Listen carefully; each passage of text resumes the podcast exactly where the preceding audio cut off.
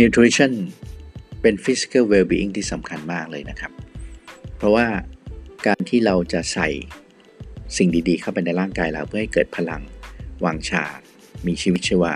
ในการเดินทาง โดยเฉพาะยิ่งช่วงที่อยู่บนยอดคลื่นกับการเปลี่ยนแปลงเนี่ย ถ้าพลังเราเต็มเปี่ยมเนี่ย โอ้ยการเดินทางจะมันมากเลยนะครับ การที่ใส่พลังดีๆ เข้าไปเนี่ย มันคงจะต้องเริ่มจากการที่เราเลือกสิ่งดีๆ ให้กับร่างกายเรา ถ้าเกิดเราเลือกสารเคมี เลือกสิ่งปนเปื้อนเข้าไปในร่างกายเรา แทนที่จะเพิ่มพลังกลายเป็นอะไรฮะกลายเป็นบั่นทอนพลังนะครับทำให้เราจำเป็นต้องแปลงร่างตัวเองทำให้ร่างกายเราเป็นกรดทำให้สิ่งที่ใส่เข้าไปเนี่ยทำให้ร่างกายเราต้องมูเทตหรือว่าแปลงร่าง ซึ่งกลายเป็นเนื้อรายอย่างเช่นมะเร็งเป็นต้น แต่ถ้าเกิดเราเลือกสารสิ่งดีๆ ที่มีพลังบวกที่มีพลังชีวิตใส่เข้าไป เลือกสารโฮลฟู้ดเลือกสาร อาหารที่เป็นออร์แกนิก ก็จะทำให้เกิดการพัฒนาทำให้ร่างกายเรามีพลังมีความสุขขึ้นมา อีกสำคัญอีกอย่างหนึ่งนอกจากการเลือกแล้วคือการปรุงแต่ง การปรุงแต่งที่เป็นการที่ไม่ทำให้เสียพลังงาน การปรุงแต่งที่จะทำให้ยังรักษาความเป็นธรรมชาติของพลังของอาหาร เป็นอีกส่วนหนึ่งที่สำคัญนะครับ ถ้าเราเลือกให้ดีปรุงแต่งให้ถูกเนี่ยเราก็จะได้สารที่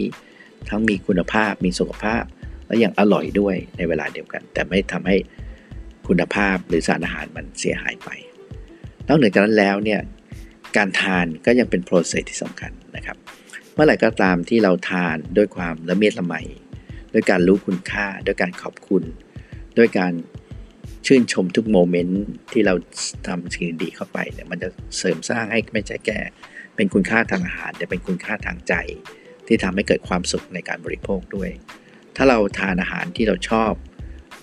และอร่อย เราให้คุณค่าแล้วก็ให้อะไรครับ ให้ความละเมียดละไมกับมันเหมือนกับเราดื่มไวน์แต่เราดื่มอาหารด้วยความช้าด้วยการขอบคุณด้วยกับการกระบวนการที่ทำให้เรามีความสุขในการเดินทางเนี่ยระหว่างที่เรา intake nutrition เข้าไปเนี่ยมันจะสร้าง innovation ใหม่ของ happiness ที่ทำให้เรามีพลังทั้งอาหารและพลังของความสุขในใจด้วยนะครับ ในขณะเดียวกันอีกส่วนหนึ่งที่สำคัญก็คือว่า เราควรจะรู้ว่าเมื่อไหร่ที่เราควรจะทาน และเมื่อไหร่ที่เราควรจะหยุดทาน ปัจจุบันมีกระบวนการที่ใช้กันมากในซิลิคอนแวลลย์เราเรียกว่าเป็น biohacking คือการเข้าใจ biology ของ belief ของร่างกายของเรานะครับว่า เมื่อไหร่เราควรจะทาน เมื่อไหร่ที่เราควรจะหยุดทาน การหยุดทานอาจจะเป็นตัวที่พักผ่อน ตัวที่เรา rejuvenate